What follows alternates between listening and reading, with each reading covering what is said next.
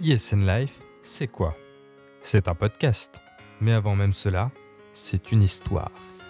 Une histoire heureuse, une histoire ponctuée de rencontres, une histoire citoyenne, une histoire engagée. C'est en fait six ans de tranches de vie au sein du réseau Erasmus Student Network. Ces tranches de vie, je vous les partage aujourd'hui. Ce sont celles de nombreuses personnes que j'ai croisées au cours de mon engagement à ESN. Et ces personnes, qu'elles fassent ou non partie de l'association, ont toutes directement ou indirectement contribué à ce qu'elle est aujourd'hui. ESN Life, c'est donc une série d'entrevues pour vous faire découvrir ESN, mais pas que. Je m'appelle Fadil, je suis la douce voix qui vous accompagnera dans ce voyage à travers le temps.